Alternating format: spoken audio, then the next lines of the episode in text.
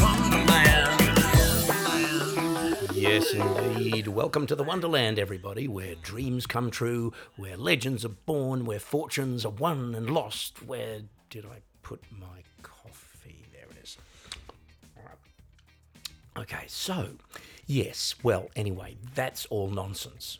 But thanks for being here, and I'll do my level best to make your visit worthwhile. Although I'm not quite sure what that means.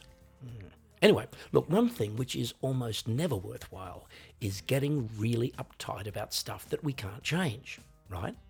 And it never ceases to amaze me just how much of that stuff we have to wade through as we make our way through life. Now, there are, of course, certain things that many of us routinely call on in order to help us deal with our frustration over this or that, and one of the most common is what you might refer to as bad language. It's no accident that some of the most allegedly disgusting words and phrases and expressions in any language are usually those which are extremely enjoyable to say. Now, they're usually words and expressions which are quite sonically percussive, loaded up with a few nice, crisp consonants and which roll off the tongue really easily, especially when said loudly. Of course, these are all just words. They're nothing more than sounds. None of them is actually physically hazardous, and yet we have, at some deep subconscious level, chosen to give these sounds enormous gravitas and potential not only to relieve psychological stress or physical pain, let's say if you get a bit upset about something or if you hit your thumb with a hammer, but also to cause us distress, offence, or non physical injury, should they happen to be uttered by another person in a particular way or in a particular circumstance. Now, look, I know that sounds like a whole lot of gobbledygook, but I kind of get the feeling that most of you will know what I'm getting at here. And the question is why have we given these vocal noises, and that's really all they are, so much power over us? I'm not sure there's a simple answer to the question, but it does raise a hypothetical scenario in my mind which I would like to share with you. And given its theoretical nature, please join me now as we smash rudely but appropriately through the strangely flimsy front door of Theory Time. Yo, you can't know what you can't know. I'm gonna tell you what I think I know. And I don't know what I know. This is what I know. Theory time. and welcome to a brand new edition of Theory Time. So, I want you to consider a hypothetical situation now, whereby every authority on the planet, be it political, literary, social, religious, or whatever, spontaneously and unanimously declares that every single word in every language that falls into the bad language category is henceforth considered totally acceptable, inoffensive, and in effect, quite okay for a human of any age or gender to utter in any situation for any reason at all. Now, at first glance, a lot of you might think this would be, yeah, fantastic idea. And in some ways, I suppose it would be. But my theory is this even if it was possible and such a thing was done, it would create a huge problem. Because suddenly, we would have been robbed of one of the mechanisms with which we deal with expressing frustration. And given that swear words in every language have evolved over thousands of years, we would now have to come up with an entirely new set of words to replace all the old ones which were suddenly no longer offensive. Well, quite seriously, folks, I cannot even imagine the panic that such an upheaval would bring. But I think we can all rest assured that such a scenario will remain a fantasy, and that our subconscious eagerness to indulge in the current collection of rude words and sounds will safely continue to flourish. As a precaution, though, I'd strongly recommend that we start secretly putting together an underground dictionary of new words, an arsenal, if you will, of brand new, offensive, and disgusting words and phrases. Because if there's one thing that today's society cannot ever afford to put at risk, it's our ability and indeed our freedom to be offended. This is what I know.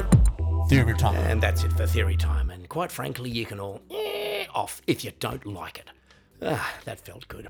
Anyway, look, folks, variety, as they say, is the spice of life. And if they are indeed right, then we're going to get stuck into the salt and pepper right now as we check into our next regular segment. And that, of course, is Song of the Day. Now, today we're returning to my own back catalogue, as it were, but not so far back because this is a track I wrote and recorded earlier this year for the Mixed Bag album. Now, Mixed Bag was kind of an interesting project for me because it was the second of two albums I released in less than a year, and the very first mixed genre album I've ever done. Up until recently, it never occurred to me to write and record instrumental music, but I've always been a bit partial to good instrumental piano stuff, and I guess it was, I don't know, maybe an idea whose time finally came. Anyway, here is an excerpt from one of the five instrumental tracks on Mixed Bag. It's just me on the piano, and it's called Waiting For.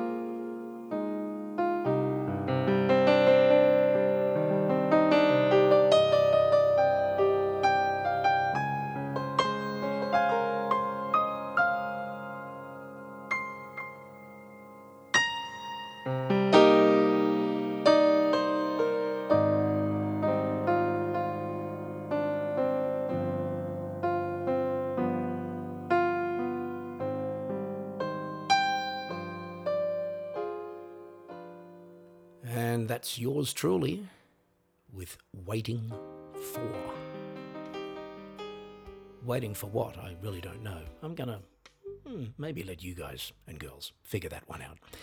Anyway, if you'd like to hear the rest of that song or any of my other musical creations from the past 30 years or so, you'll find them on any of the streaming services and most of them also on my website, which is www.geoffhealy.com. That's Geoff with a G, by the way.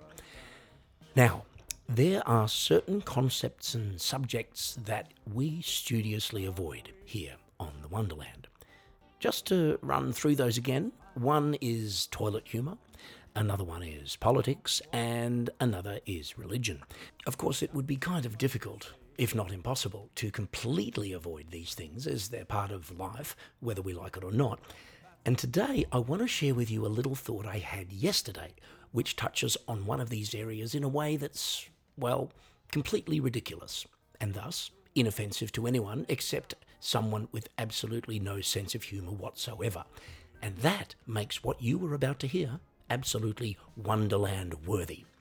And of course, there's only one place to talk about this, and that's Geoff's thought of the day. I was thinking about something. I think it was the thought of the day. I think, I think it was the thought of the day. And welcome back to to Thought of the Day, where we come up with idiotic ideas so you don't have to. Now, God has made some very strange and interesting choices over the years, in my opinion. And look, I, I really think there'd be very few of you out there, regardless of what your stance is on religion, who could realistically disagree with me on that one, in private at least.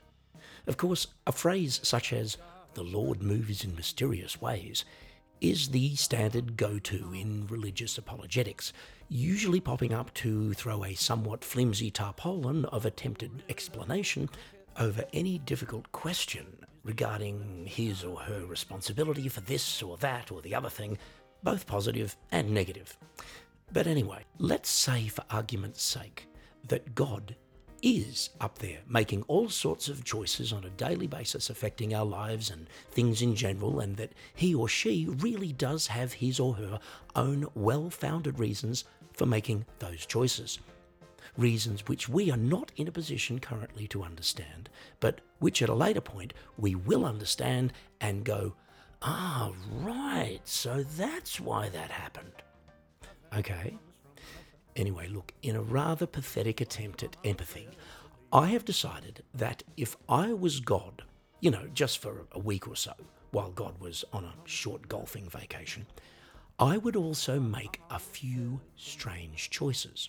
But given that I also move in mysterious ways, the kind of choices I'm talking about would be more in the, I don't know, humorous vein, rather than, shall we say, simply vexing.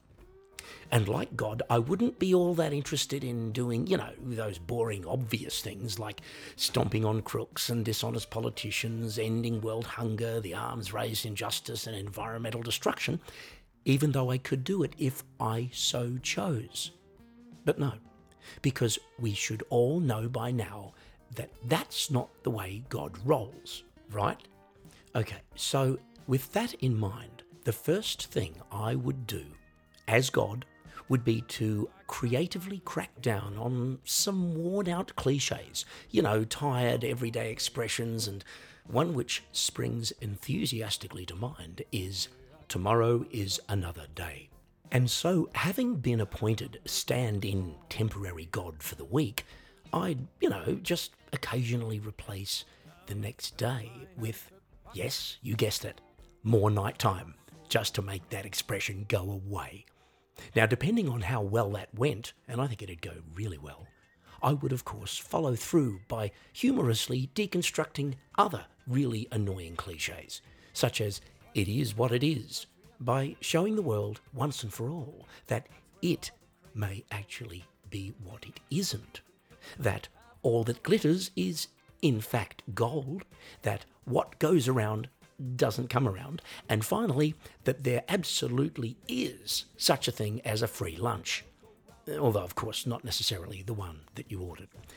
You see, I believe, folks, that it is through such thoughtful, practical jokes that we could more easily identify with a supreme creator and come to terms with his or her actual existence in the face of apparently mounting evidence to the contrary. Not only that, but a few acts of God like that would prove once and for all that God has an excellent and creative sense of humour, which, in my opinion, is a great asset for any entity dealing with an image problem. And surely there can be no greater image problem than a perceived lack of existence problem.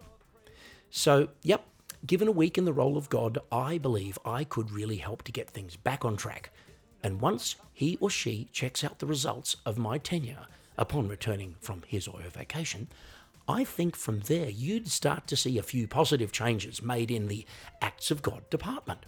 And quite frankly, I reckon the sky would be the limit, which is pretty darn convenient, really, given that that's where God lives apparently. I think, I think it was the thought of the day. Yes, and that's it for Thought of the Day and our program for this week.